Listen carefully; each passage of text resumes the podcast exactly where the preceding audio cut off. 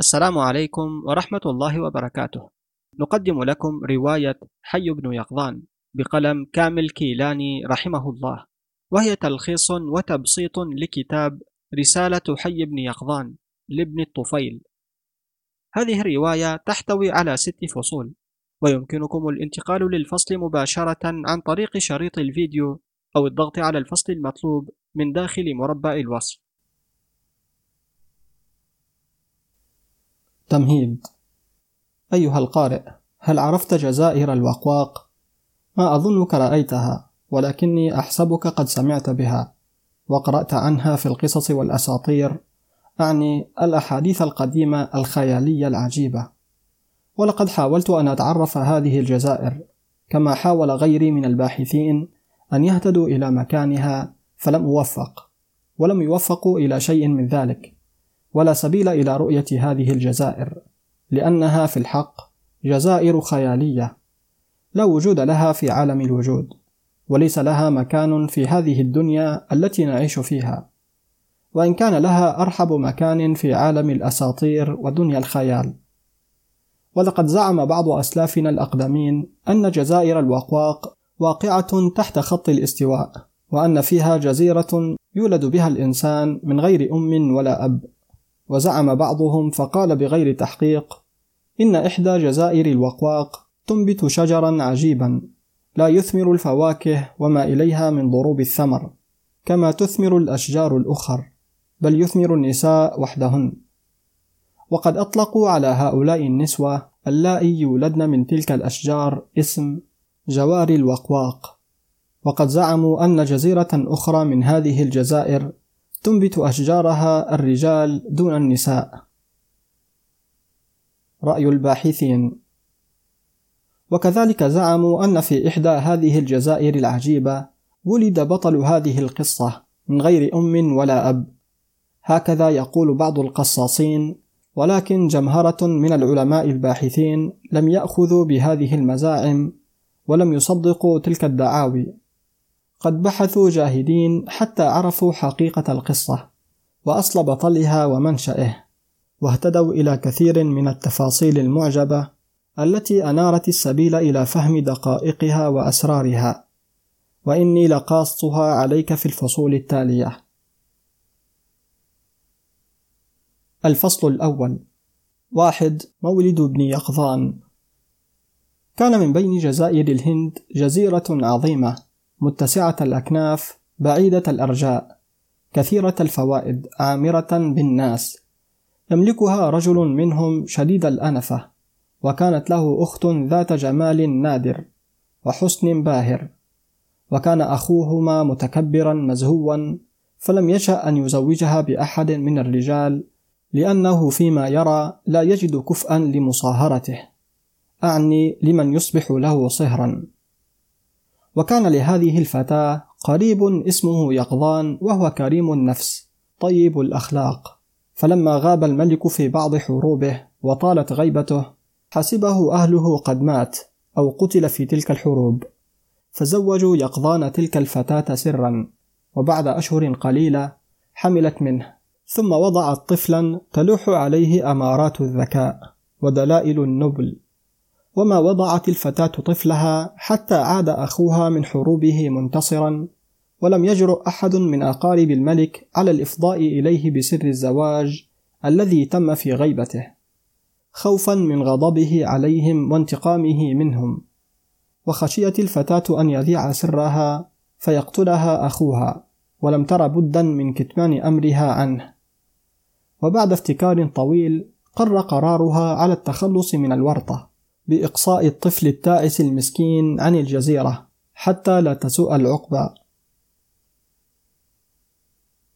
اثنان في التابوت ثم وضعت الأم طفلها بعد أن أروته من الرضاعة في تابوت أحكمت إغلاقه وخرجت به سرا إلى ساحل البحر وقلبها يكاد يحترق صبابة إليه وحزنا عليه ثم ودعته قائلة اللهم إنك قد خلقت هذا الطفل ولم يكن شيئا مذكورا ورزقته في ظلمات أحشائي وحفظته من كل سوء وتكفلت به حتى تم واستوى وأنا قد أسلمته إلى لطفك ورجوت له فضلك وسألقيه في اليم خوفا من هذا الملك الظالم الغشوم فكن له ولا تسلمه إلى من لا يرحمه يا أرحم الراحمين ثم قذفت به في اليم فصادف ذلك جري الماء بقوة المد فاحتمله من ليلته إلى ساحل جزيرة الوقواق التي تحدثنا بها الأساطير.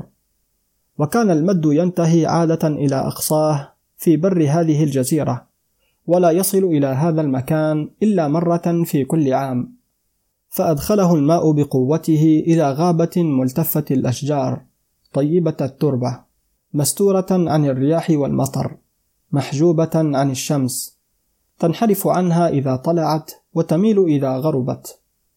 ثم أخذ الماء في النقص والانقطاع عن التابوت الذي فيه الطفل وبقي التابوت في ذلك الموضع. وتوالى هبوب الرياح فتجمعت الرمال وعلت وتراكمت حتى سدت باب الأجمة على التابوت وردمت مدخل الماء إلى تلك الأجمة. فكان المد لا ينتهي إليها بعد ذلك.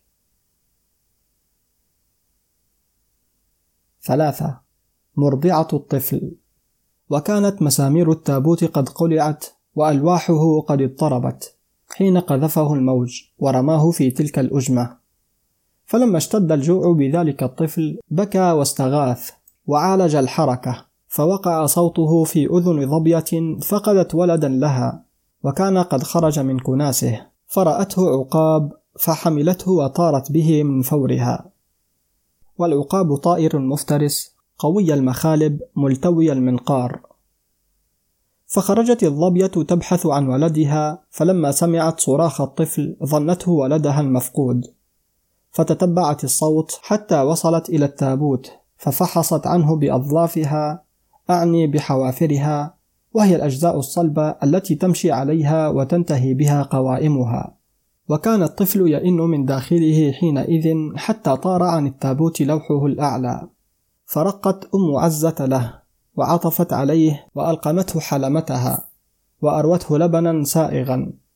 وما زالت به تتعهده وتدفع عنه الأذى منذ ذلك اليوم. وكانت هذه الظبية التي تكفلت به قد وافقت مكانا خصبا ومرعا أثيثا. فكثر لحمها وذر لبنها. حتى قام بغذاء الطفل أحسن قيام. وكانت أم عزة تظل بجواره ولا تبعد عنه إلا لضرورة الرعي. أربعة. بعد حولين. وألف الطفل أم عزة حتى أصبح لا يستطيع فراقها. فكلما أبطأت عنه يشتد بكاؤه فتطير إليه الظبية الحنون. ولم يكن بالجزيرة أحد من السباع المفترسة. فتربى الطفل ونمى واغتذى بلبن الظبية إلى أن تم له حولان. وتدرج الطفل في المشي ونبتت أسنانه. فكان يتبع الظبية وكانت هي ترفق به وترحمه. وتحمله إلى مواضع فيها شجر مثمر. فكانت تطعمه ما تساقط من ثمراتها الحلوة النضيجة. وما كان منها صلب القشر كسرته له بطواحنها. ومتى عاد الطفل إلى اللبن أروته؟ ومتى ظمئ إلى الماء أوردته؟ ومتى أصابته الشمس ظللته؟ ومتى برد أدفأته؟ إذا جن الليل صرفته إلى مكانه الأول وسترته بنفسها وغطته بريش كان مملوءا به التابوت الذي وضعته فيه أمه. وكانا في غدوهما ورواحهما. قد ألفهما ربرب. أتعرف الربرب أيها القارئ؟ ما أظنك تعرفه. فلتعلم أن الربرب هو جماعة من بقر الوحش. وقد ألفت هذه الجماعة الظبي والطفل. فكانت تسرح معهما وتبيت حيث مبيتهما. فما زال الطفل مع الظبية على تلك الحال. يحكي نغمتها بصوتها حتى لا يوجد بينهما فرق. ويقلد نغمات ذلك الربرب الذي ألفه وحنى عليه بطبعه. وكان كذلك يحكي جميع ما يسمعه من أصوات الطير وأنواع سائر الحيوان محاكاته لصوت الظبية في صوت الاستغاثة والتحبب والتودد والنداء والصياح وطلب النصرة. إذ الحيوانات في هذه الأحوال المختلفة أصوات مختلفة. فألفته الوحوش وآلفها ولم تنكره ولا أنكرها. وقد صورت في خاطره صور هذه الحيوانات وثبتت في نفسه أمثلة ما يراه من الأشياء. فكان يتخيلها بعد مغيبها عن مشاهدته. وكان يحدث له شوق إلى رؤية بعضها وكراهية بعضها. خمسة قوة الحيوان وضعف الإنسان. وكان في ذلك كله ينظر إلى جميع الحيوانات فيراها كاسية بالأوبار والأشعار وأنواع الريش على اختلاف ألوانها وتباين أجناسها وتنوع أشكالها. وكان يرى ما لها من سرعة العدو وقوة البطش والفتك وما لها من الأسلحة المعدة لمدافعة من ينازعها مثل الأنياب والحوافر وقرون الظباء والمخالب. ثم يرجع إلى نفسه فيرى ما به من العري وعدم السلاح وضعف العدو وقلة البطش. عندما كانت تنازعه الوحوش أكل الثمرات وتستبد به دونه وتتغلب عليه فلا يستطيع المدافعة عن نفسه ولا الفرار بشيء من الثمار. وكان يرى أترابه من أولاد الظباء قد نبتت لها قرون بعد أن لم تكن وصارت قوية بعد ضعفها في العدو. ولا يرى لنفسه شيئا من هذا كله. فكان يفكر في ذلك ولا يدري ما سببه. وكان أيضا ينظر إلى سائر الحيوان فيراها مستورة بالأذناب مكسوة بالأوبار. فكان ذلك كله يسوءه ويحزنه. ستة. في العام السابع. فلما طال همه في ذلك كله وقد قارب سبعة أعوام ويأس من أن يكمل له ما قد أضر به من النقص. اتخذ من أوراق الشجر العريضة شيئا جعل بعضه خلفه وبعضه قدامه وعمل من الخوص والحلفاء شبه حزام على وسطه فتعلقت به تلك الأوراق. فلم يلبث إلا يسيرا حتى ذوى ذلك الورق أي ذبل ويبس فما زال يتخذ غيره ويلزق بعضه ببعض طبقات بعضها فوق بعض. ويخرز الواحدة في الأخرى ويلزق الأولى بالثانية ليستر بها بعض جسمه. وربما كان ذلك أطول لبقاء الستر إلا أنه على كل حال قصير المدة. واتخذ من أغصان الشجر عصيا سوى أطرافها وعدل متونها وقوم من اعوجاجها وثنيها وكان يهش بها على الوحوش المنازعة له. فيحمل على الضعيف فيها ويقاوم القوي منها. فأكسبه ذلك النجاح ثقة وتأميلا. ونبل بذلك قدره عند نفسه بعض النبالة وعلم أن ليده فضلا كثيرا على أيدي الحيوان. إذ أمكن له بها ستر جسمه واتخاذ العصي التي يدافع بها عن حوزته ويحمي بها نفسه وما يتعلق به من أشيائه. فاستغنى بها عما أراده من الذنب والسلاح الطبيعي. سبعة الثوب الأول. وفي ذلك ترعرع وأربى على السبع سنين وطال به العناء في تجديد الأوراق التي كان يستتر بها. فكانت نفسه تنازعه إلى اتخاذ ذنب من أذناب الوحوش الميتة ليعلقه على نفسه. ولكن ابن يقظان رأى أن أحياء الوحوش تتحامى ميتها وتنفر منه فلم يتأت له الإقدام على تنفيذ رغبته.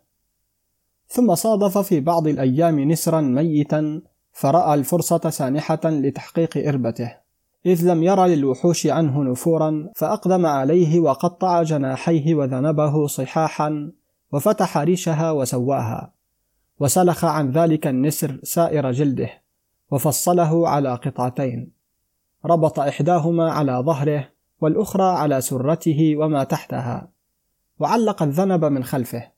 وعلق الجناحين على عضديه ما بين مرفقيه إلى كتفيه. فأكسبه ذلك سترا ودفئا ومهابة في نفوس جميع الوحوش حتى كانت لا تنازعه ولا تعارضه.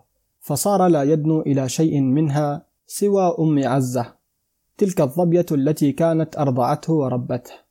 فإنها لم تفارقه ولا فارقها إلى أن أسنت وضعفت فكان يرتاد بها المراعي الخصبة ويجتني لها الثمرات الحلوة ويطعمها جزاء لها على ما أسلفته إليه من صنيع وإحسان.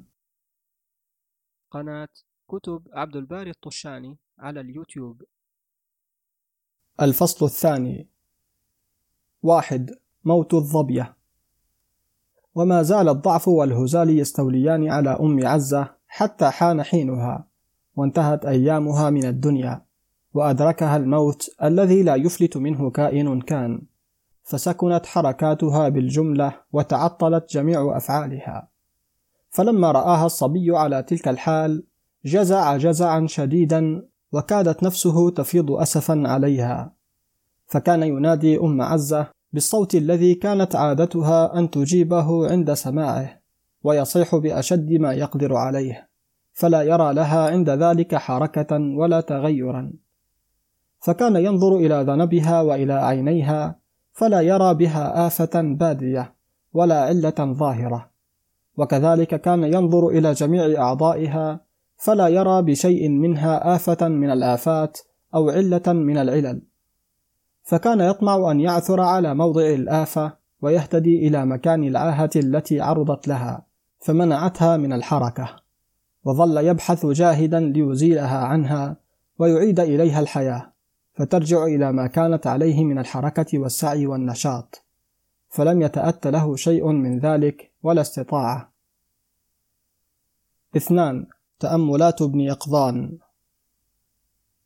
وكان الذي أرشده إلى البحث عن هذه الآفة ما كان قد اعتبره في نفسه ولاحظه من أمره قبل ذلك لأنه كان يرى أنه إذا أغمض عينيه أو حجبهما بشيء فإنه يعجز حينئذ عن رؤية ما يحيط به فلا يبصر شيئا حتى يزول ذلك العائق. وكذلك كان يرى أنه إذا أدخل إصبعيه في أذنيه وسدهما لا يسمع شيئا حتى يزيل إصبعيه عنهما. وإذا أمسك أنفه بيده لا يشم شيئا من الروائح حتى يفتح أنفه فيزول ذلك العائق. فاعتقد من أجل ذلك أن جميع ما لهذه الظبية الهامدة من الإدراكات والأفعال قد تكون لها عوائق تعوقها ولا تمكنها من مواصلة أعمالها فإذا اهتدى إلى مصدر هذه العوائق ووفق إلى إزالتها عنها عادت الظبية كما كانت قادرة على السعي والحركة وما إلى ذلك من ضروب الأفعال.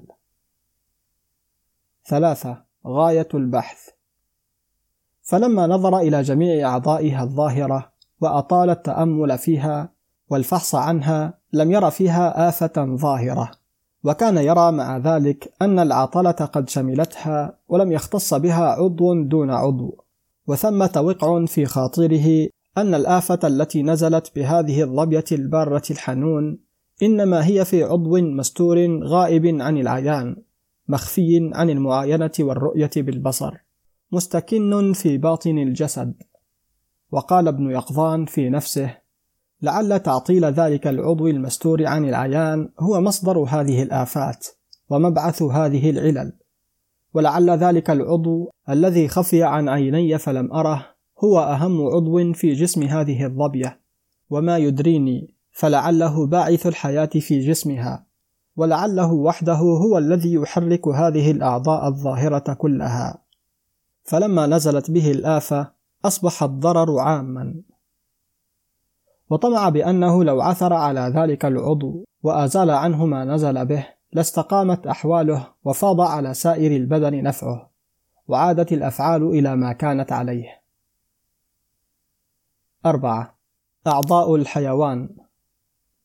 وكان قد شاهد قبل ذلك في الأشخاص الميتة من الوحوش أن جميع أعضائها لا تجويف فيها فهي فيما يرى مصمتة لا جوف لها إلا الفخذ والصدر والبطن. فوقع في نفسه أن العضو الخطير الشأن العظيم المنزلة الذي يبحث عنه جاهدا ويتلمس العثور عليه والذي له تلك الصفة وذلك الخطر العظيم لن يعدو أحد هذه المواضع الثلاثة وهي الفخذ والصدر والبطن. وكان يغلب على ظنه غلبة قوية أن ذلك العضو لا بد أن يكون في الموضع المتوسط من هذه المواضع الثلاثة. وقد دفعته غريزته وهدته فطرته إلى ذلك لأنه كان قد استقر في نفسه أن جميع أعضاء الجسم لا تستغني عنه وأنها محتاجة إليه دائما لأنه يمد الجسم كله بالقوة والنشاط ويوزع الحياة على جميع الأعضاء. ومن الطبيعي أن يكون مسكنه في الوسط ليمد كل ما يتفرع منه بالحياة والقوة. وكان إذا رجع إلى ذاته شعر بدقات هذا العضو في صدره وأحس أن له خطرا أي خطر. وقد كان ينظر إلى سائر أعضائه كاليد والرجل والأذن والأنف والعين والرأس فيجد أنه يقدر على مفارقتها في أي وقت من الأوقات. ويخيل إليه أن في استطاعته أن يستغني عنها إذا سلبها أو انتزعت منه ويظن أنه لا يفقد الحياة بفقدانها. فإذا فكر في ذلك الشيء الذي يدق في صدره تلك الدقات المنتظمة الدائمة أيقن أنه لا يتأتى له الاستغناء عنه طرفة عين. وكذلك كان يرى عند محاربته الوحوش أن أكثر ما يتقيه وأخوف ما يخاف منهم هو أن يصيبوا صدره بأي أذى لشعوره بذلك الشيء الذي فيه وثقته بأنه باعث الحياة ومصدر القوة. فلما جزم الحكم بأن العضو الذي نزلت به الآفة إنما هو صدر الظبية أجمع على التعقيب والبحث عنه لعله يظفر به ويرى آفته فيزيلها. خمسة. أمل ورجاء. ثم إنه خاف أن يكون نفس فعله هذا أعظم من تلك الآفة التي نزلت بتلك الظبية، وقال في نفسه: أشد ما أخشى أن ينقلب عملي من الخير إلى الشر، وأن يكون سعيي لنجاة الظبية سببا في القضاء عليها، وما يدريني لعلني إذا شققت صدرها أهلكتها وقطعت الأمل في حياتها. ثم إنه تفكر وأطال التأمل وأنعم النظر وظل يسائل نفسه: هل رأى من الوحوش وسواها من صار في مثل تلك الحال ثم عاد إلى مثل حاله الأولى؟ فلم يجد شيئا، وثمة أيقن أنه إذا ترك الظبية على تلك الحال فليس له من أمل في عودة الحياة إليها. وبقي له رجاء في رجوعها إلى الحياة كرة أخرى إن هو وجد ذلك العضو واهتدى إلى مكمن الداء وأنزل الآفة عنه ستة. تشريح الظبية. فعزم ابن يقظان على تشريح الظبية وتقطيعها وقر رأيه على شق صدرها والتفتيش عما فيه ولم يتردد في إنفاذ عزمه لحظة بعد ذلك. فاتخذ من كسور الأحجار الصلبة ومن شقوق القضيب اليابسة أشباه السكاكين وشق بها ما بين أضلاع الظبية وقد امتلأ قلبه أملا ورجاء بالنجاح في سعيه. فلما قطع اللحم الذي بين الأضلاع وأفضى إلى الحجاب المستبطن للأضلاع رآه قويا وثمة قوي ظنه بأن مثل ذلك الحجاب القوي لا يكون إلا لمثل ذلك العضو الذي يبعث الحياة في جميع أرجاء الجسم ونواحيه. وطمع بأنه إذا تجاوزه ظفر بطلبه وأدرك غايته التي يسعى إليها. فحاول شق هذا الحجاب فلم يستطع إلى ذلك سبيلا. وصعب عليه أن يحقق إربته لعدم وجود الآلات التي تمكنه من ذلك فلم يكن عنده من القواطع إلا الحجارة والقصب اليابس.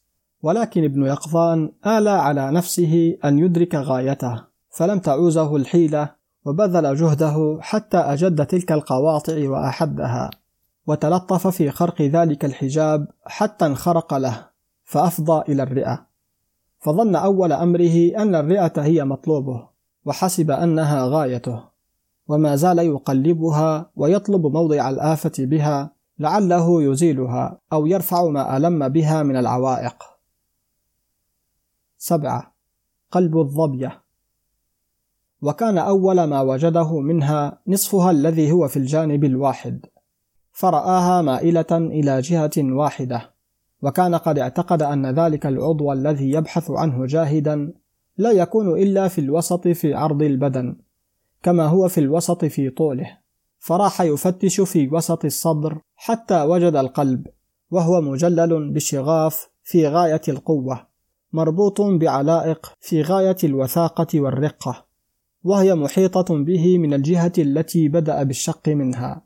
فقال في نفسه إن كان لهذا العضو من الجهة الأخرى مثل ما له من هذه الجهة فهو في حقيقة الوسط لا محالة وهو بلا شك مطلوبي وغايتي التي أبحث عنها لا سيما ما أرى له من حسن الوضع وجمال الشكل وقلة التشتت وقوة اللحم وهو إلى ذلك محجوب بمثل هذا الحجاب الذي لم أرى مثله شيئا من الأعضاء.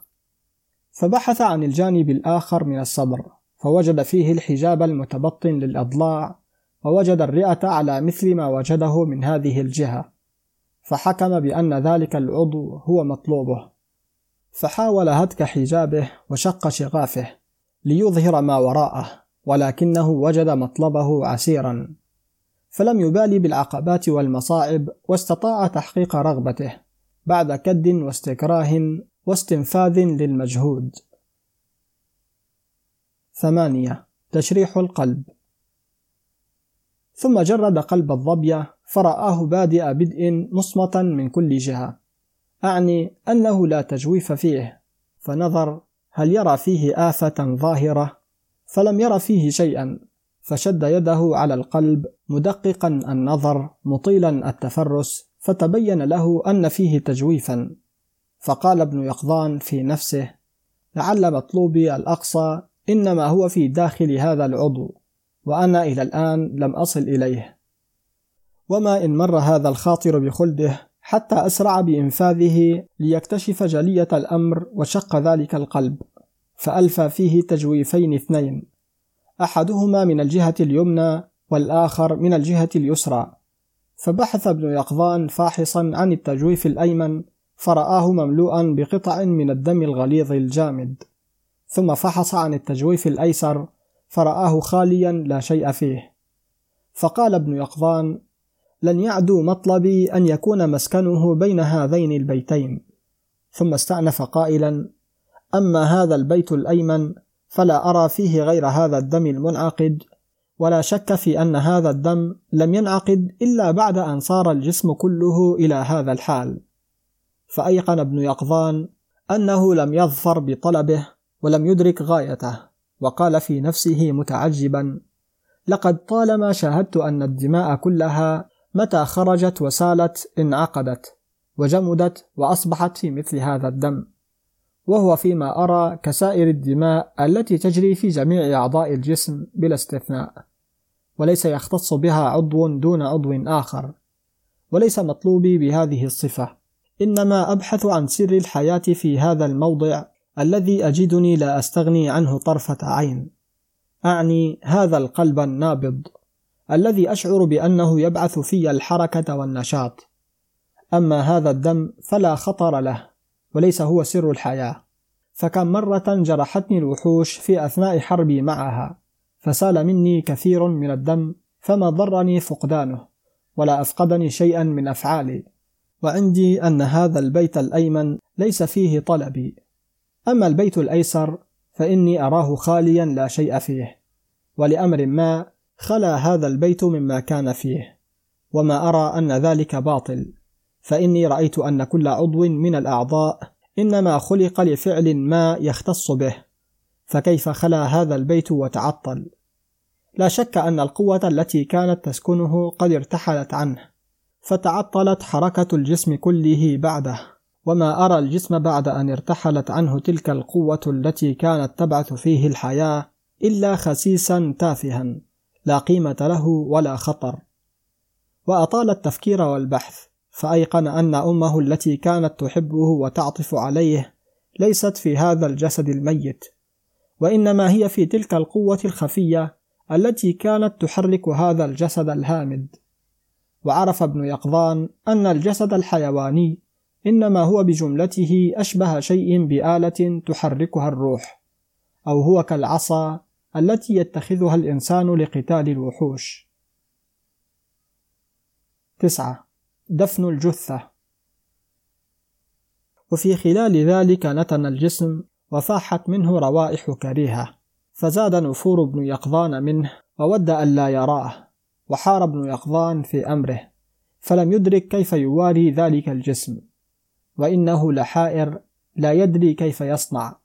إذ رأى غرابين يقتتلان فوقف يتأمل برهة حتى رأى أحدهما يلقي الآخر ميتا.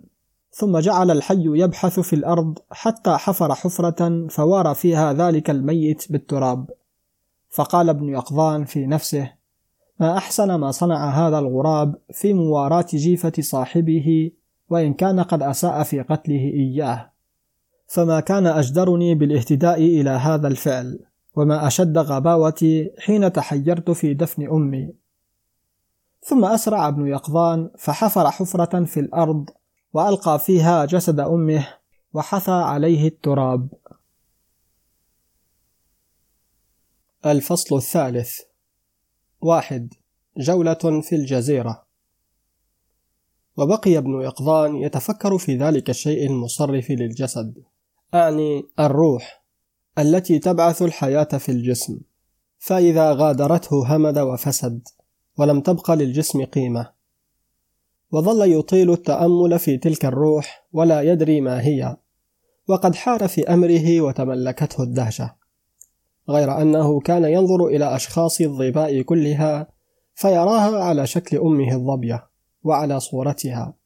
فكان يغلب على ظنه أن كل واحد من هذه الظباء المتشابهة الأشكال إنما يحركه ويصرفه شيء هو مثل ذلك الشيء الذي كان يحرك أمه ويصرفها أعني تلك الروح التي تبعث الحياة في الجسم وتملأه نشاطا وقوة. فإذا خرجت بطلت حرارة الجسم وأصبح لا قيمة له ولا خطر. فكان يألف الظباء ويحن إليها لمشابهتها أم عزة ويحنو عليها بطبعه لمكان ذلك الشبه. وبقي على ذلك برهة من الزمن يتصفح أنواع الحيوان والنبات ويطوف بساحل تلك الجزيرة ليعلم هل يجد لنفسه شبيها في هذه الجزيرة كما يرى لكل واحد من أشخاص الحيوان والنبات أشباها كثيرة. فلا يجد شيئا من ذلك. وكان يرى البحر قد أحدق بالجزيرة من كل جهة فيعتقد أنه ليس في الوجود أرض سوى جزيرته تلك. اثنان الاهتداء إلى النار. واتفق في بعض الأحيان أن انقدحت نار في أجمة فلما بصر بها رأى منظرا هاله وأدهشه وخلقا لم يعتده من قبل. فوقف يتعجب مليا وما زال يدنو ويقترب من النار شيئا فشيئا حتى أصبح عن كثب منها. فرأى ما للنار من الضوء الثاقب والفعل الغالب فما تتعلق وتتصل بشيء إلا أتت عليه وأهلكته وأحالته إلى نفسها. فاشتد عجب ابن يقظان وتعاظمته الدهشة وحامله العجب بها وما ركب الله تعالى في طباعه من الجرأة والقوة. على أن يمد يده إلى النار وأراد أن يأخذ منها قبسا فلما باشرها أحرقت يده ولم يستطع القبض عليها. ثلاثة فضل النار. ثم اهتدى إلى أن يأخذ عودا لم تستولي النار على جميعه فأخذ بطرفه السليم والنار مشتعلة في طرفه الآخر فتأتى له ذلك وسهل عليه أن يمسك بالعود. من غير أن تصل إلى يده النار ثم حمله إلى موضعه الذي كان يأوي إليه. وكان حي بن يقظان قد خلا في جحر كان استحسنه للسكنى قبل ذلك فصار يمد تلك النار بالحشيش والحطب الجزل ويرعاها ويتفقدها ليلا ونهارا استحسانا لها وتعجبا منها. وكان يزيد أنسه بها ليلا لأنها تقوم له مقام الشمس في الضياء والدفء. فعظم بها ولوعه واشتد لها حبه وزاد عليها إقباله واعتقد أنها أفضل الأشياء التي لديه. أربعة قوة النار. وكان يراها دائما تتحرك إلى الأعلى وتطلب السمو فغلب على ظنه أنها من جملة الجواهر السماوية التي يشاهدها متألقة مضيئة لامعة في السماء. وكان ابن يقظان يختبر قوة النار في جميع الأشياء بأن يلقيها فيها فيراها مستولية على كل شيء إما بسرعة وإما ببطء بحسب قوة استعداد الجسم الذي كان يلقيه فيها للاحتراق أو ضعفه. خمسة الشواء. وكان من جملة ما ألقى فيها على سبيل الاختبار لقوتها شيء من أصناف الحيوان البحرية. كان قد ألقاه البحر إلى ساحله. فلما أنضجت النار ذلك الحيوان البحري هبت على ابن يقظان رائحة ذلك الشواء اللذيذ وارتفعت رائحته وانتشرت. فتحركت رغبته إليه فأكل منه شيئا فاستطابه. فاعتاد ابن يقظان منذ ذلك اليوم أكل اللحم وأقبل على الشواء وآثره على غيره من ألوان الأطعمة المختلفة. فصرف الحيلة في صيد البر والبحر حتى مهر في ذلك وأتقنه وزادت محبته في النار وشغفه بها لما رآه من فوائدها إذ تأتى له بها من وجوه الاغتذاء الطيب شيء لم يتأتى له قبل ذلك. 6. ظنون ابن يقظان واشتد شغف ابن يقظان بها لما رأى من حسن آثارها وقوة اقتدارها، وقد خيل إليه ووقع في نفسه أن الشيء الذي ارتحل من قلب أمه الظبية التي أنشأته وربته كان من جوهر النار أو من شيء يجانسه. وأكد ذلك في ظنه ما كان يراه من حرارة الحيوان طول مدة حياته وبرودته من بعد موته. وكان يرى هذه القاعدة مضطردة دائما لا تختل ولا يستثنى منها شيء. وقد زاد وثوقه بصحة ما اهتدى إليه أنه كان يجد في نفسه حرارة شديدة عند صدره بإزاء الموضع الذي كان قد شقه من الظبية. فوقع في نفسه أنه لو أخذ حيوانا وشق قلبه ونظر إلى ذلك التجويف الذي صادفه خاليا عندما شق صدر أمه الظبية لرآه في هذا الحيوان الحي وهو مملوء بذلك الشيء الساكن فيه. ثم قال ابن يقظان في نفسه ومن يدريني لعل شيئا في جوهر هذه النار أو ما يشابهه أو قريبا منه هو الذي يبعث الحرارة والحياة في قلب الحيوان. فلا بد لي من الفحص عنه لعل فيه شيئا من الضوء أو الحرارة. سبعة. قلب الوحش. ولم يستقر في نفسه هذا الخاطر حتى عمد إلى بعض الوحوش وأوثقه في كتاف شده في حبل. والكتاف حبل تشد به اليدان إلى خلف الكتفين. ولما تم له ذلك شقه على الصفة التي شق بها صدر الظبية حتى وصل إلى القلب فقصد أولا إلى الجهة اليسرى منه وشقها فرأى ذلك الفراغ مملوءا بهواء بخاري يشبه الضباب الأبيض فأدخل إصبعه فوجده من الحرارة بحيث يكاد يحرقه ومات ذلك الحيوان على الفور. فصح عند ابن يقظان أن ذلك البخار الحار هو الذي كان يحرك هذا الحيوان وأن في كل شخص من أشخاص الحيوان مثل ذلك ومتى انفصل عن الحيوان مات. ثم تحركت في نفسه الشهوة للبحث عن سائر أعضاء الحيوان وترتيبها وأوضاعها وكمياتها وكيفية ارتباط بعضها ببعض وكيف تستمد الحياة من هذا البخار الحار وكيف يستمر هذا البخار ويبقى طول مدة بقائها؟ ومن أين يستمده الحيوان؟ وكيف لا تنفذ حرارته؟ ولماذا لا تفنى؟ وظل يسائل نفسه هذه الأسئلة وأشباهها ويتتبع ذلك كله بتشريح أنواع الحيوان كله من الأحاديث والأموات لعله يهتدي إلى سر الحياة ومصدر الحركة والقوة. ولم يزل ينعم النظر فيها ويجيل الفكرة حتى بلغ في ذلك كله مبلغ كبار العلماء. ثمانية الروح والجسد. فتبين أن كل شخص من أشخاص الحيوان وإن كان كثيرا بأعضائه وتفنن حواسه وحركاته واحد بذلك الروح الذي يتماثل في كل كائن حي. ورأى أن مبدأ هذا الروح من قرار واحد وأن انقسامه في سائر أعضاء الجسم منبعث منه وأن جميع الأعضاء على اختلاف أعمالها وتباين أشكالها وتفاوت أخطارها إنما هي خادمة لهذه الروح أو مؤدية عنه رغباته ومنفذة لإرادته ومحققة لمشيئته. وأدرك ابن يقظان أن منزلة ذلك الروح في تصريف الجسد كمنزلة الإنسان من الأدوات والآلات التي يستعملها أو كمنزلة من يحارب الأعداء بالسلاح التام أو يصيد جميع صيد البحر والبر.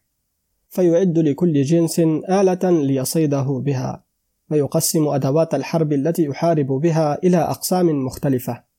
فيتخذ بعضها لحمايته والدفاع عن نفسه ممن يهاجمه ويتخذ بعضها الآخر لمهاجمة غيره والتغلب عليه. والنكاية به. وكذلك آلات الصيد تنقسم إلى ما يصلح لحيوان البحر وإلى ما يصلح لحيوان البر. وكذلك الأشياء التي يشرح بها أجساد الحيوان تنقسم أقساما ما يصلح للشق وما يصلح للكسر وما يصلح للثقب. ورأى أن تلك الأدوات المختلفة والأعمال المتنوعة إنما يقوم بها شخص واحد ويقوم بأدائها بمفرده بدن واحد ويصرفها أنحاء من التصريف بحسب ما تصلح له كل آلة وبحسب الغايات التي تلمس بذلك التصرف. 9. أدوات الحياة وأطال ابن يقظان تأمله في هذه الحقائق التي هداه إليها عقله وتفكيره، فرآها صحيحة لا يتطرق إليها الشك، ورأى ذلك المثل منطبقا أشد الانطباق على ذلك الروح الحيواني الذي يصرف كل أعضاء الجسد، ويشع الحياة في كل جزء من أجزائه، وأيقن ابن يقظان أن الروح الحيواني واحد، ولكن أفعاله تختلف باختلاف الأدوات التي يباشر بها أعماله ويحقق بها مشيئته. فإذا عمل بآلة العين كان فعله إبصارا وإذا عمل بآلة الأذن كان فعله سمعا. وإذا عمل بآلة الأنف كان فعله شما وإذا عمل بآلة اللسان كان فعله ذوقا وإذا عمل بالجلد واللحم كان فعله لمسا وإذا عمل بأحد الأعضاء كان فعله حركة وإذا عمل بالكبد كان فعله غذاء. عشرة فضل الروح. ولكل واحد من هذه أعضاء تخدمه. ولا يتم لشيء من هذه جميعا فعل إلا بما يصل إليها من ذلك الروح على الطرق التي تسمى عصبا. ومتى انقطعت تلك الطرق أو انسدت تعطل فعل ذلك العضو. وهذا الروح يسري في جميع الأعضاء فأي عضو منها عدم هذا الروح بسبب من الأسباب تعطل فعله. وصار بمنزلة الآلة الطرحة التي لا يصرفها أحد ولا ينتفع بها. فإن خرج هذا الروح بجملته من الجسد أو فني بوجه من الوجوه تعطل الجسد كله وصار إلى حالة الموت. قناة كتب عبد الباري الطشاني على اليوتيوب. الفصل الرابع في الحادية والعشرين. ومضى على حي بن يقظان إحدى وعشرون سنة وقد تفنن في خلال هذه المدة في وجوه حيله. واكتسى بجلود الحيوانات التي كان يعني بتشريحها ودرسها. وضع له من تلك الجلود أحذية ينتعلها ويحتذيها في أثناء المشي والتجوال. واتخذ الخيوط من أشعار الدواب وقصب القنب وكل نبات ذي خيط. وصنع الأمشاط من الشوك الوقي والقصب المسنون حده على الحجارة. اثنان بيت ابن يقظان. وقد اهتدى إلى البناء بما رأى من فعل الخطاطيف والخطاف طائر أسود طويل الجناحين قصير الرجلين. فقلد الخطاطيف في بناء مساكنها وأوكارها واتخذ له مخزنا لفضلة غذائه وبيتا لسكناه وحصنها بباب من القصب المربوط بعضه ببعض لئلا يصل إليه شيء من الحيوان. عند مغيبه عن تلك الجهة من بعض شؤونه. وهكذا وفق ابن يقظان إلى بناء بيته وتنظيم أموره بفضل رجاحة عقله ودقة ملاحظته وحسن تأمله. ثلاثة أدوات الصيد. واستألف ابن يقظان جوارح الطير ليستعين بها في الصيد واتخذ الدواجن لينتفع ببيضها وفراخها. واتخذ من قرون البقر الوحشية أشباه الأسنة وركبها في القصب القوي وفي عصي الزان وغيرها واستعان في صقلها بالنار وبحروف الحجارة حتى صارت شبه الرماح واتخذ ترسه من جلود مضاعفة بعضها فوق بعض وإنما اضطره إلى اتخاذها ما رآه من عجزه عن مقاومة الوحوش القوية لفقدان السلاح الطبيعي. أربعة تذليل الدواب. ورأى ابن يقظان أن يده تفي له بكل ما فاته من ضروب النقص والحاجة وكان لا يقاومه شيء من الحيوانات على اختلاف أنواعها وتباين أجناسها. فعرف منذ ذلك اليوم فضل يديه عليه وأكبرهما إكبارا عظيما. ولكنه رأى أن بعض الحيوانات يفر منه فيعجزه هربا ولا يستطيع اللحاق به. مهما يجهد نفسه في العدو خلفه والجري وراءه. ففكر ابن يقظان في وجه الحيلة في ذلك وأنعم النظر وأطال التأمل والتفكير فلم ير أنجح له من أن يتألف بعض الحيوانات الشديدة العدو ويحسن إليها بالغذاء الذي يصلح لها حتى يتأنى له الركوب عليها ومطاردة سائر الحيوان بها. وكان بتلك الجزيرة خيل برية وحمر وحشية فاتخذ منها ما يصلح له ودربها ومرنها حتى كمل له بها غرضه. وعمل عليها من الجلود أمثال السروج والشكائم وهي الحديد المقوس الذي يوضع في فم الخيل. فتأتى له بذلك ما أمله في اللحاق بالحيوانات التي صعبت عليه الحيلة من قبل في مطاردتها وأخذها. وإنما تفنن في هذه الأمور كلها في وقت اشتغاله بالتشريح ورغبته في الدرس رغبة في الوقوف على خصائص أعضاء الحيوان وبماذا تختلف. وما بلغ الحادية والعشرين كما أسلفنا في أول هذا الفصل حتى برع في ذلك وأتقنه ومهر فيه. خمسة. بعد الحادية والعشرين. ثم إنه بعد ذلك أخذ في مآخذ من النظر فتصفح جميع ما حوله من الحيوانات على اختلاف أنواعها والنبات والمعادن وأصناف الحجارة والتراب والماء والبخار والثلج والبرد والحر والدخان واللهيب. فرأى لها أوصافا كثيرة وأفعالا مختلفة وحركات متفقة ومتضادة. وأنعم النظر في ذلك وأطال التثبت. فرأى أنها تتفق ببعض الصفات وتختلف ببعض. وأنها من الجهة التي تتفق بها واحدة ومن الجهة التي تختلف فيها متغايرة ومتكثرة فكان تارة ينظر في خصائص الأشياء وما ينفرد به بعضها عن بعض فكثر عنده كثرة تخرج من الحصر.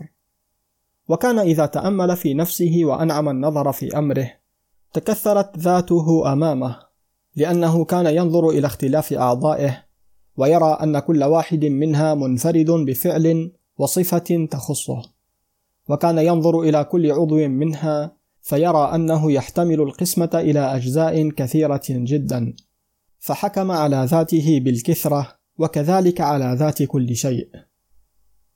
6. وحدة الإنسان ثم كان ابن يقظان يجيل بصره ويمعن فكره راجعا إلى نظر آخر من طريق غير الطريق الأول فيرى أن أعضاءه وإن كانت كثيرة فهي على كثرتها واختلاف أعمالها متصل بعضها ببعض وليس بينها أقل انفصال فهي لذلك واحدة أو هي تكاد تكون شيئا واحدا لأنها لا تختلف إلا بحسب اختلاف أفعالها وقد نشأ ذلك الاختلاف بسبب ما يصل إليها من قوة الروح الحيواني الذي ينتظمها جميعا. وقد عرف ابن يقظان أن ذلك الروح الحيواني واحد وأنه يجري في سائر الأعضاء فيبعث فيها الحياة وتصبح كلها أشبه بالآلات. فأيقن ابن يقظان حينئذ أن ذاته واحدة. وإذا اختلفت أعضاؤها وتعددت أفعالها وصورها. سبعة. وحدة الحيوان. ثم أجال بصره وأطال تأمله في جميع أنواع الحيوان وظل ينظر إلى كل نوع منها بمفرده كالظباء والخيل وأصناف الطير صنفا صنفا فماذا رأى؟ لقد رأى عجبا وهداه فكره إلى نتائج غاية في السداد والصحة فقد كان يرى أشخاص كل نوع من أنواع الحيوان يشبه بعضه بعضا في أعضائه الظاهرة والباطنة والإدراكات والمنازع ولا يرى بينها اختلافا إلا في أشياء يسيرة بالإضافة إلى ما اتفقت فيه. وكان يحكم بأن الروح الذي لجميع ذلك النوع شيء واحد وأنه لم يختلف إلا لأنه انقسم على أجساد كثيرة وأنه لو أمكن أن يجمع جميع الذي افترق في تلك الأجساد منه ويجعله في وعاء واحد لكان كله شيئا واحدا. فكان يرى نوع الظباء كلها واحدا بهذا النظر ويرى نوع البقر كله واحدا ونوع الجياد كلها واحدا وهكذا. وكان يشبه أشخاص الحيوانات المختلفة بأعضاء الشخص الواحد التي يجمعها ويضمها روح واحد وتسري فيها حياة واحدة. فهي واحدة وإن تكثرت آحادها وتعددت أفرادها. ثمانية الصفات العامة. ثم كان يحصر جميع أنواع الحيوانات كلها في نفسه ويجيل بصره فيها ويطيل تأملها فماذا يرى؟ يرى أنها تتفق جميعا في أنها تحس وتنمو بالغذاء وتتحرك بالإرادة إلى أي جهة شاءت. وكان ابن يقظان قد علم أن الحس والإغتذاء والحركة هي أخص أفعال الروح الحيواني. وأن سائر الأشياء التي تختلف فيها أنواع الحيوان ليست جوهرية وليس لها خطر يذكر ولا قدر يؤثر لأنها ليست شديدة الاختصاص بالروح الحيواني. فظهر له بهذا التأمل أن الروح الحيواني الذي لجميع جنس الحيوان هو واحد بالحقيقة وإن كان فيه اختلاف يسير اختص به نوع دون نوع. وقد شبه ذلك تشبيها رائعا فقال إن مجموع هذه الأرواح الكثيرة التي وزعت على أفراد الحيوانات أشبه بماء واحد تفرق على أوان كثيرة فهو في حالة تفرقه وجمعه شيء واحد وإذا كان بعضه أبرد من بعض فإنه في أصله واحد. فكان ابن يقظان يرى جنس الحيوان كله واحدا بهذا النوع من النظر. تسعة. وحدة النبات. ثم كان يرجع إلى أنواع النبات على اختلافها فيرى أنواعها يشبه بعضها بعضا في الأغصان والورق والزهر والثمر وما إلى ذلك. فكان يقيسها بالحيوان ويعلم أن لها شيئا واحدا اشتركت فيه وهو لها بمنزلة الروح للحيوان وأنها بذلك الشيء واحد. وكذلك أصبح ينظر إلى جنس النبات كله فيحكم باتحاده بحسب ما يراه من اتفاق فعله في أن يغتذي وينمو. عشرة الحيوان والنبات. ثم كان يجمع في نفسه جنس الحيوان وجنس النبات فيراهما جميعا متفقين في الاغتذاء والنمو إلا أن الحيوان يزيد على النبات بفضل الحس والإدراك والانتقال. وربما ظهر في النبات شيء شبيه بالحيوان مثل تحول وجوه الزهر إلى جهة الشمس وتحرك عروقه إلى جهة الغذاء وأشباه ذلك. فظهر له بهذا التأمل أن في النبات والحيوان شيئا واحدا مشتركا بينهما. هو في أحدهما أتم وأكمل وفي الآخر قد عاقه عائق ومنعه مانع. وأن ذلك بمنزلة ماء واحد قسم إلى قسمين أحدهما جامد والآخر سيال. وبذلك يرى ابن يقظان أن الحيوان والنبات متحدان. 11 خصائص الجماد. ثم ينظر ابن يقظان إلى الأجسام التي لا تحس ولا تتغذى ولا تنمو ويطيل تأمله في تلك الأجسام مثل الحجارة والتراب والماء والهواء واللهب. فيرى أنها أجسام مقدر لها طول وعرض وعمق وأنها لا تختلف إلا أن بعضها ذو لون وبعضها بلا لون وبعضها حار وبعضها بارد وما إلى ذلك من وجوه الاختلاف. وكان يرى أن الحار منها يصير باردا البارد يصير حارا وكان يرى الماء يصير بخارا والبخار يصير ماء. والأشياء المحترقة تصير جمرا ورمادا ولهيبا ودخانا. والدخان إذا لاقى في صعوده حجرا انعقد فيه وصار بمنزلة سائر الأشياء الأرضية. فيظهر له بهذا التأمل أن جميعها شيء واحد في الحقيقة وعرف أنها على كثرة أشكالها وتعدد صفاتها تلتقي في أوصاف عامة وذلك كما يلتقي الحيوان والنبات على ما لحقهما من الكثرة والتنوع والاختلاف. 12 خصائص عامة.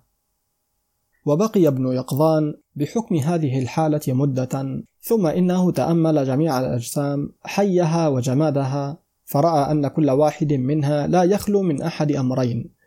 إما أن يتحرك جهة العلو مثل الدخان واللهب ومثل الهواء إذا حصل تحت الماء وإما أن يتحرك إلى الجهة المضادة تلك وهي جهة السفل مثل الماء وأجزاء الأرض وأجزاء الحيوان والنبات. ورأى أن كل جسم من هذه الأجسام لن يخلص عن هاتين الحركتين وأنه لا يسكن إلا إذا منعه مانع يعوقه عن طريقه. مثل الحجر النازل يصادف وجه الأرض صلبا فلا يمكنه أن يخترقه. ولو أمكنه ذلك لما انثنى عن حركته فيما يظهر. ولذلك إذا دفعته وجدته يتحامل عليك مائلا إلى جهة السفل طالبا للنزول. وكذلك الدخان في صعوده لا ينثني إلا أن تصادفه قبة صلبة تحبسه فحينئذ ينعطف يمينا وشمالا. ثم إذا تخلص من تلك القبة خرق الهواء صاعدا لأن الهواء لا يمكنه أن يحبسه.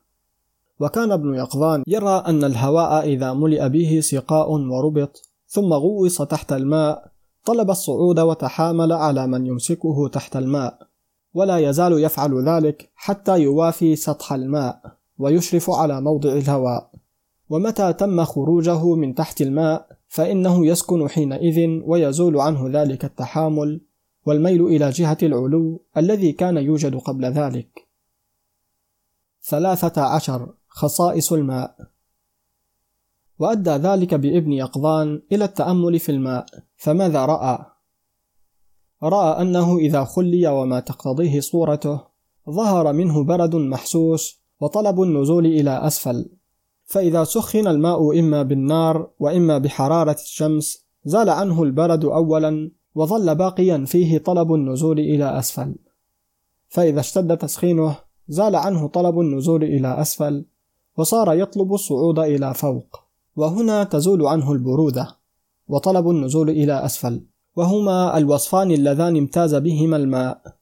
وعجب ابن يقظان مما وصل إليه من النتائج التي هداه إليها تأمله وملاحظته. فقد رأى حينئذ أن الماء بعد أن اتخذ له صورة جديدة أخرى لم تكن له قبل التسخين صدر عنه بها أفعال جديدة أخرى. لم تكن تصدر عنه وهو بصورته الأولى فأصبح بعد السخونة يطلب الصعود وقد كان في حال البرودة يطلب النزول. أربعة عشر. مصدر الوجود. فعلم ابن يقظان حينئذ أن كل حادث لا بد له من محدث فارتسم في نفسه بهذا الاعتبار فاعل الصور ثم إنه تتبع الصور التي كان قد علمها قبل ذلك صورة صورة. فرأى أنها كلها حادثة وأنها لا بد لها من فاعل. ثم إنه نظر إلى ذوات الصور فلم يرى أنها أجسام مستعدة لأن تصدر عنها الأفعال مثل الماء. فإنه إذا أفرط وزاد عليه التسخين استعد للحركة إلى فوق. فصلوح الجسم لبعض الحركات دون بعض هو استعداده الخاص لقبولها. ولاح لابن يقظان مثل ذلك في جميع الصور فتبين له أن الأفعال الصادرة عنها ليست في الحقيقة لها وإنما هي لفاعل أكسبها الأفعال المنسوبة إليها. وهكذا اهتدى بذكائه وحسن التفاته ودقة ملاحظته إلى الإيمان بالله. خالق الخلق ومصدر الوجود. قناة كتب عبد الباري الطشاني على اليوتيوب. الفصل الخامس. واحد. بعد الخمسين. وما زال ابن يقظان ينعم في النظر ويمعن في الفكر ويطيل التأمل حتى بلغ مرتبة الفلاسفة ولم يبلغ حالته تلك حتى أناف على الخمسين. وحينئذ انتقلت حياته من العزلة إلى الاتصال وأتاح له حسن الحظ مصاحبة عالم تقي ورع كريم النفس نبيل الخلق فكان له في حياة ابن يقظان أكبر الأثر كما ترى فيما يلي من حوادث هذه القصة العجيبة. اثنان الصديقان. ذكروا أن جزيرة قريبة من الجزيرة التي نشأ فيها حي بن يقظان كان أهلها يعبدون الله سبحانه ويطيعونه وقد ذاعت في تلك الجزيرة تعاليم الدين الصحيحة آمن سكانها بما جاء به الأنبياء والرسل صلوات الله عليهم. فما زال الدين ينتشر بتلك الجزيرة وتقوى أواصره حتى قام به ملكها وحمل الناس على التزامه والأخذ به. وكان قد نشأ بتلك الجزيرة فتيان من أهل الفضل والرغبة في الخير يسمى أحدهما أسال والآخر سلامان. فتلقيا ذلك الدين وقبلاه أحسن قبول وأخذا نفسيهما بالتزام جميع شرائعه والمواظبة على تنفيذ أوامره والانتهاء بنواهيه وزواجره وجعلا يتفهمان دقائقه بعناية نادرة. فأما أسال فكان أشد غوصا على الباطن وأعمق وأكثر تفقها لأسرار الدين ودقائقه الخفية. وأما سلامان صاحبه فكان أكثر احتفاظا بظاهر ألفاظ الدين وأشد بعدا عن التعمق في فهم أسراره وكان لا يطيل الفكر والتأمل. وكلاهما مجد في العبادة مخلص لدينه دقيق في محاسبة نفسه ومجاهدة أهوائها ومحاربة نزعاتها الضارة. وكان أسال يختار العزلة ويميل إلى البعد عن الناس ويرى أن في ذلك الفوز والنجاة. ولكن سلامان كان يرى في ذلك رأيا آخر فهو يؤثر المعاشرة وملازمة الجماعة ويرى في ذلك تمام سعادته لأنه يتيح له الفرصة في إرشاد جمهرتهم إلى طريق الخير وتحذيرهم عواقب الشر وإنارة سبيل الهدى وإخراجهم من الغي والضلال. أما أسال فقد أخذ نفسه بالعزلة لما كان في طباعه من دوام الفكرة وملازمة العبرة والغوص على المعاني وأكثر ما كان يتأتى له أمله من ذلك بالانفراد. وتعلق سلامان بملازمة الجماعة وأخذ نفسه بهذا المذهب لما كان في طباعه من البعد عن التعمق والانصراف إلى التأمل والتعرف.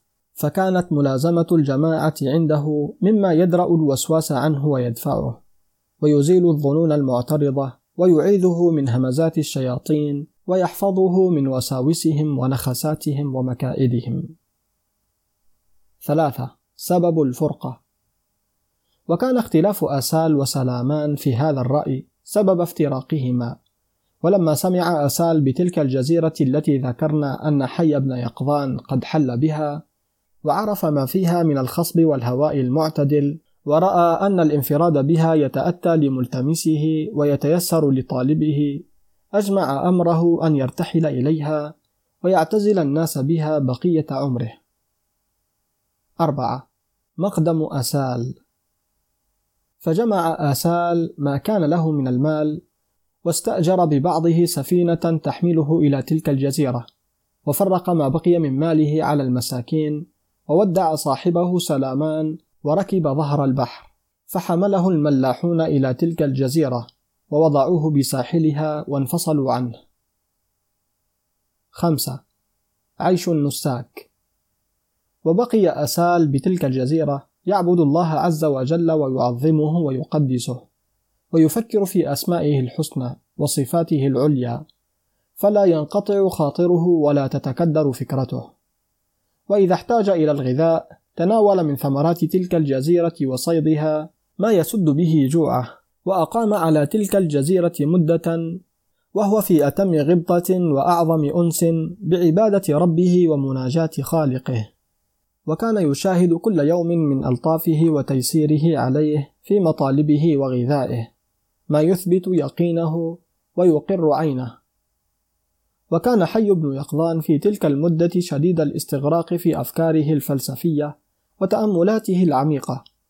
فكان لا يبرح مغارته إلا مرة في الأسبوع لتناول ما سنح من الغذاء فلذلك لم يعثر عليه أسال بأول الأمر بل كان يطوف بأكناف تلك الجزيرة ويسبح في أرجائها فلا يرى إنسيا ولا يشاهد أثرا فيزيد بذلك أنسه وتتبسط نفسه لفرط غرامه بالعزلة وإيثاره للانفراد وتناهيه في طلب البعد عن الناس.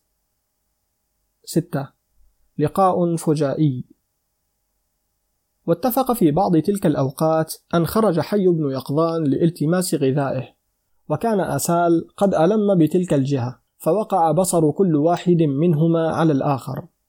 فأما أسال فلم يرضى إلا أن يكون من العباد المنقطعين وقد وصل إلى تلك الجزيرة لطلب العزلة عن الناس.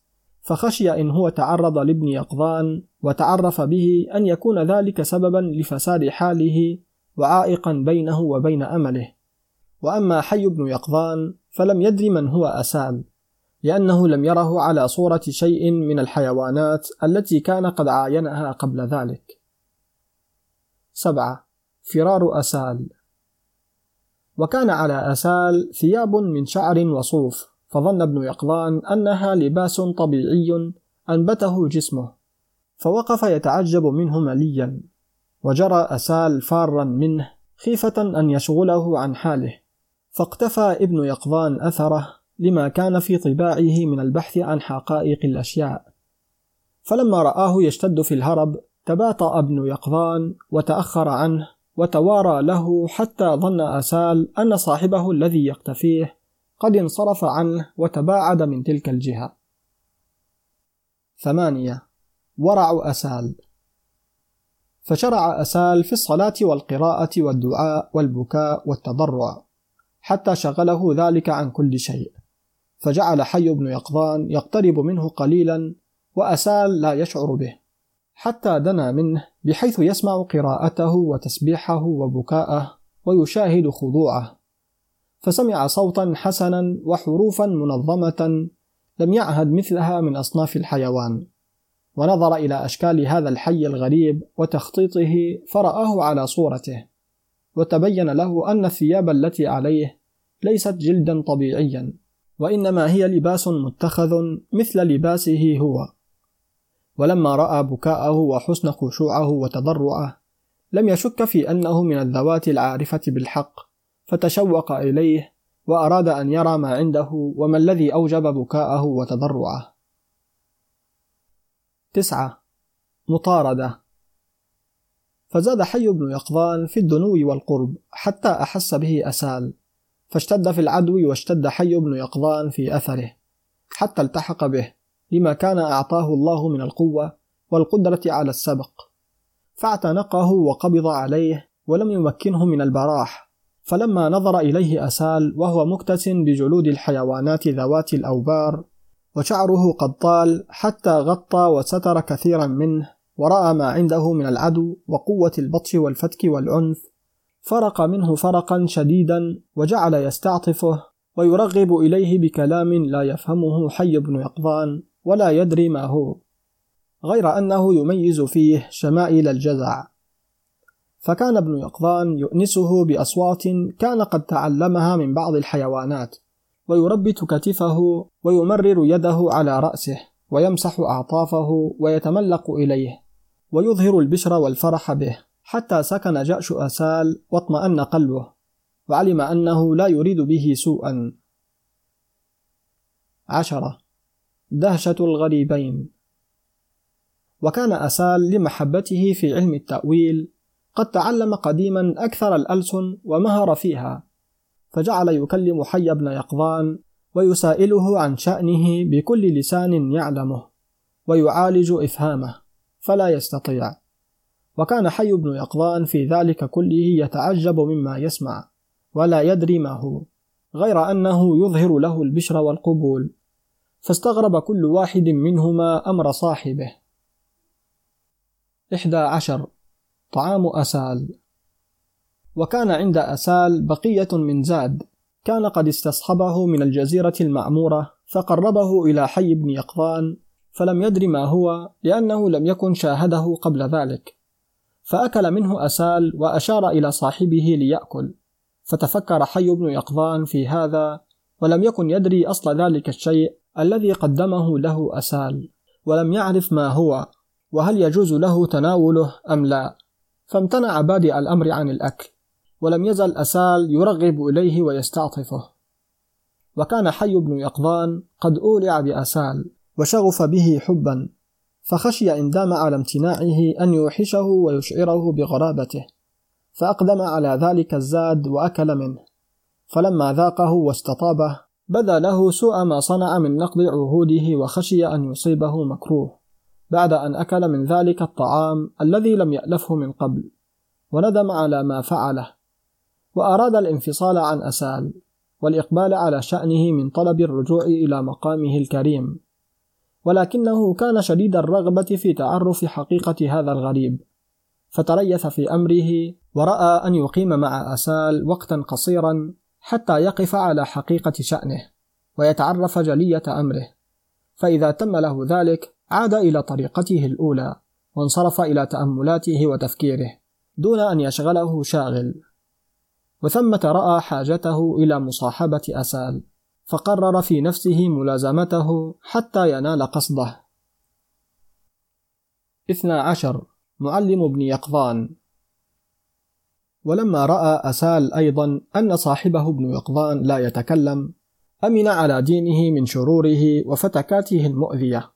ورجى أن يعلمه الكلام والعلم والدين فيكون له بذلك أعظم أجر وزلفى عند الله. فشرع أسال في تعليم صاحبه الكلام أولا بأن كان يشير له إلى أعيان الموجودات وينطق بأسمائها ويكرر ذلك عليه ويحمله على النطق فينطق بها مقترنا بالإشارة حتى علمه الأسماء كلها. ولما تم له ذلك شرع يدرجه قليلا قليلا. حتى تكلم ابن يقظان في أقرب مدة فجعل أسال يسأل صاحبه عن شأنه ومن أين صار إلى تلك الجزيرة فأعلمه حي بن يقظان أنه لا يدري لنفسه ابتداء ولا أبا ولا أما أكثر من الظبية التي ربته ووصف له شأنه كله وكيف ترقى بالمعرفة حتى وصل إلى تلك المرتبة العالية من البحث والإدراك. فلما سمع آسال منه وصف تلك الحقائق ورأى من حسن فهمه ما أدهشه وملأ نفسه إعجابا به ورفع مكانته في عينيه. وازداد إيمان أسال وقوي يقينه وانفتح بصر قلبه وانقدحت نار خاطره ولم يبق عليه مشكل في الدين إلا تبين له ولا مغلق في الشريعة إلا انفتح ولا غامض إلا اتضح وصار من باب أولي الألباب. وعند ذلك نظر إلى حي بن يقظان بعين التعظيم والتوقير والإجلال وتحقق عنده أنه من أولياء الله الصالحين الذين لا خوف عليهم ولا هم يحزنون فالتزم خدمته والاقتداء به والأخذ بإشارته وأصبح أصفى أصفيائه منذ ذلك اليوم. قناة كتب عبد الباري الطشاني على اليوتيوب. الفصل السادس. واحد فضل الشرائع وظل حي بن يقظان يستفحصه عن أمره وشأنه فجعل آسال يصف له شأن جزيرته وما فيها من العالم. وكيف كانت سيرهم وأخبار حياتهم السالفة وشؤونهم الماضية قبل وصول الدين إليهم؟ وكيف هي الآن بعد أن اهتدوا بنور الدين؟ ووصف له جميع ما ورد في الشريعة من وصف العالم الإلهي والجنة والنار والبعث والنشور والحساب والميزان والصراط. ففهم حي بن يقظان ذلك كله ولم ير فيه شيئا على خلاف ما شاهده في مقامه الكريم.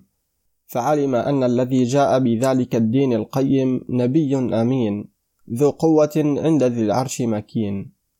وأيقن أنه محق في وصفه صادق في قوله وأنه رسول من عند ربه فآمن به وصدقه وشهد برسالته وأقر بنبوته وأصبح في عداد الصالحين الأخيار. ثم جعل ابن يقظان يسأل صاحبه أسال عما جاء به من الفرائض وما فرضه على الناس من العبادات.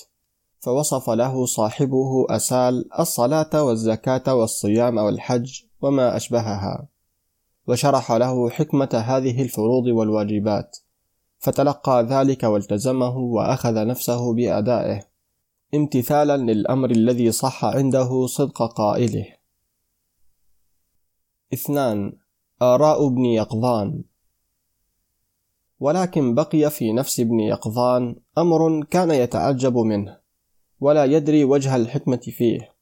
وذلك أنه فيما فهمه من أسال رأى الناس يستبيحون لأنفسهم اقتناء الأموال والتوسع في المآكل حتى تفرعوا للباطل بالباطل وأعرضوا عن الحق.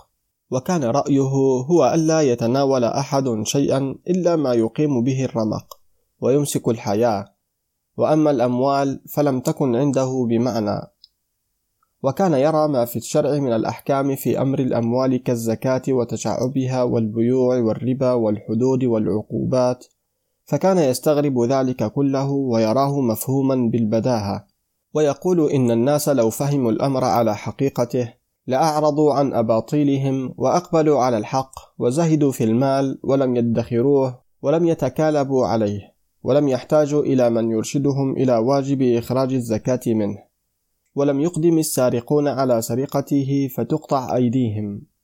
وكان الذي أوقعه في ذلك ظنه أن الناس كلهم ذو فطرة فائقة وأذهان ثاقبة ونفوس حازمة ولم يكن يدري ما هم عليه من البلادة والنقص وسوء الرأي وضعف العزم وأنهم كالأنعام بل هم أضل سبيلا.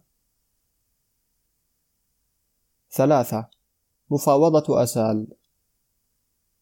فلما اشتد إشفاق ابن يقظان على الناس وطمع أن تكون نجاتهم على يديه حدثت له نية في الوصول إليهم وإيضاح الحق لديهم وتبيينه. ففاوض في ذلك صاحبه أسال وسأله هل تمكنه حيلة في الوصول إلى تلك الجزيرة ليرشد الناس إلى طريق النجاة ويهديهم إلى سواء السبيل؟ فأعلمه أسال بما عليه سواد الناس أي عامتهم وكثرتهم من نقص الفطرة والإعراض عن أمر الله فلم يتأتى لابن يقظان فهم ذلك وبقي في نفسه تعلق بما كان قد أمله. أربعة على ساحل البحر. ثم طمع أسال أن يهدي الله على يدي ابن يقظان طائفة من معارفه المريدين الذين كانوا أقرب إلى الإخلاص من سواهم. فساعده على رأيه وأقره على اقتراحه. ودعا الله أن يحقق أمله ويظفره بأمنيته. ورأيا أن يلتزما ساحل البحر ولا يفارقاه ليلا ولا نهارا لعل الله يسهل لهما عبور البحر. فالتزما ذلك وابتهلا إلى الله تعالى بالدعاء أن يهيئ لهما من أمرهما رشدا. خمسة في المركب. وكان من أمر الله عز وجل أن سفينة في البحر ضلت مسلكها ودفعتها الرياح وتلاطم الأمواج إلى ساحل جزيرتهما. فلما رقت هذه السفينة من البر رأى أهلها أسال وابن يقظان على الشاطئ فدنوا منهما فكلمهم أسال وسألهم أن يحملوهما معهم فأجابوهما إلى ذلك وأدخلوهما السفينة. فأرسل الله إليهم ريحا رخاء حملت السفينة في أقصر مدة إلى الجزيرة التي قصداها. ستة. سواد الخاصة.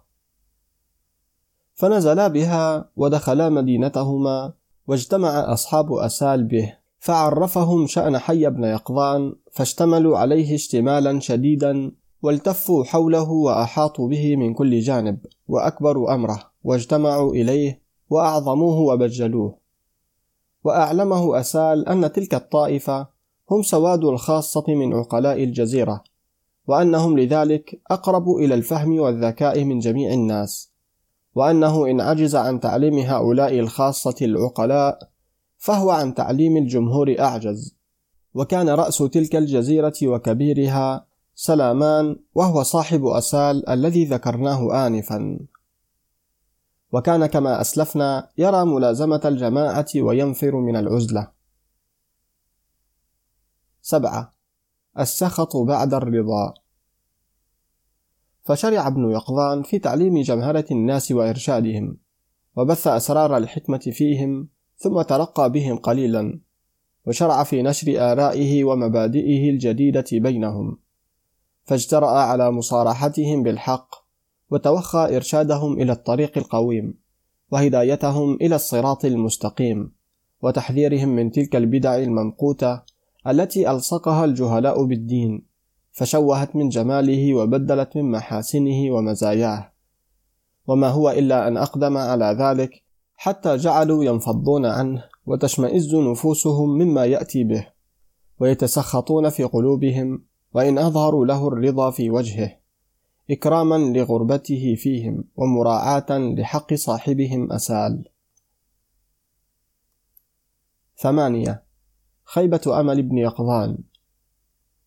على أن حي بن يقظان لم يدب اليأس إلى قلبه بادئ الأمر وما زال يتلطف لهم ليلا ونهارا ويبين لهم الحق سرا وجهارا فلا يزيدهم ذلك إلا نفورا وإصرارا ولا يلقى منهم على نصيحته إلا عتوا واستكبارا مع أنهم كانوا محبين في الخير راغبين في الحق إلا أنهم كانوا لنقص فطرتهم وضيق عقلهم وقصر نظرهم لا يطلبون الحق من طريقه ولا يأخذونه بجهة تحقيقه ولا يلتمسونه من بابه ولا يريدون معرفته من طريق أربابه.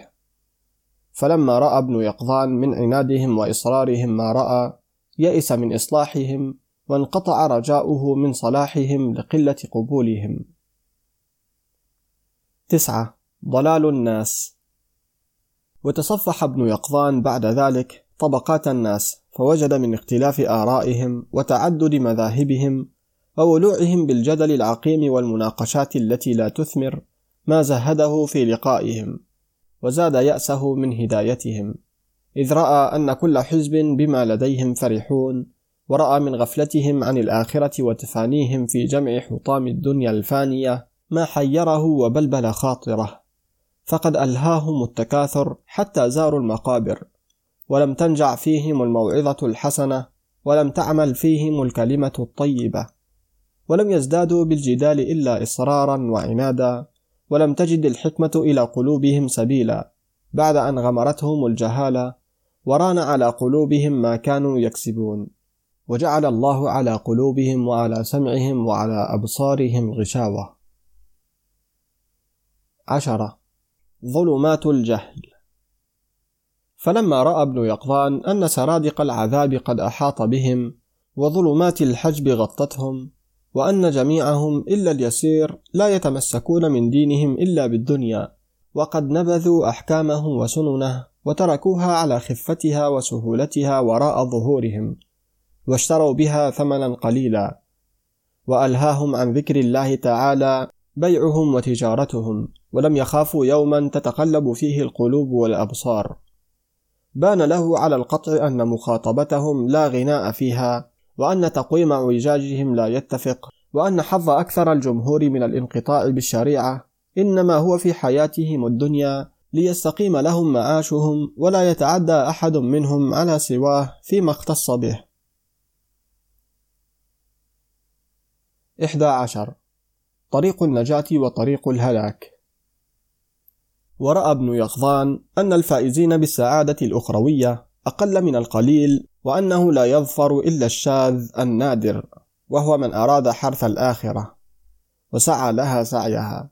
وأما من طغى وآثر الحياة الدنيا فإن الجحيم هي المأوى. وأي تعب أدهى وأعظم وشقاوة أطم وأعم وأكبر. ممن إذا تصفحت أعماله طول يومه من وقت انتباهه من نومه إلى حين رجوعه إلى الكرى واستسلامه للنوم لا ترى له هما يشغل باله ويؤرق نومه إلا أعراض الحياة الزائلة من مال يجمعه أو دنيا يصيبها أو لذة ينالها أو كيد يتشفى به أو جاه يحرزه أو عمل من أعمال الشرع يتزين بها أو تقوى يتظاهر بها رئاء الناس. وهي كلها ظلمات في بحر لجي بعضها فوق بعض. اثنا عشر. خاتمة القصة.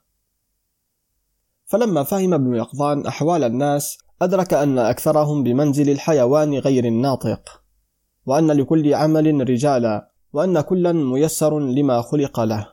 فانصرف ابن يقظان إلى سلامان وأصحابه فاعتذر لهم عما تكلم به معهم. وأعلمهم أنه قد رأى مثل رأيهم واهتدى بمثل هديهم وأوصاهم بالخير والبر والاقتداء بالسلف الصالح. ثم ودعهم ابن يقظان وأسال وتلطفا في العودة إلى جزيرتهما حتى يسر الله عز وجل لهما العبور. وطلب حي بن يقظان مقامه الكريم على النحو الذي طلبه أولا حتى عاد إليه واقتدى به أسال حتى ساواه أو كاد. وما زالا يعبدان الله في تلك الجزيرة حتى أتاهما اليقين. وهكذا عاشا عيشة النساك الزاهدين وماتا ميتة الأبرار المقربين وكتبت لهما السعادة في الدنيا والآخرة.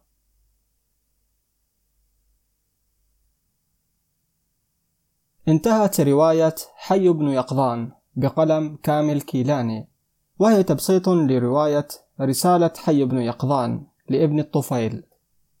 إن أعجبك الفيديو لا تنسى الضغط على زر الإعجاب والاشتراك في القناة لمتابعة المزيد.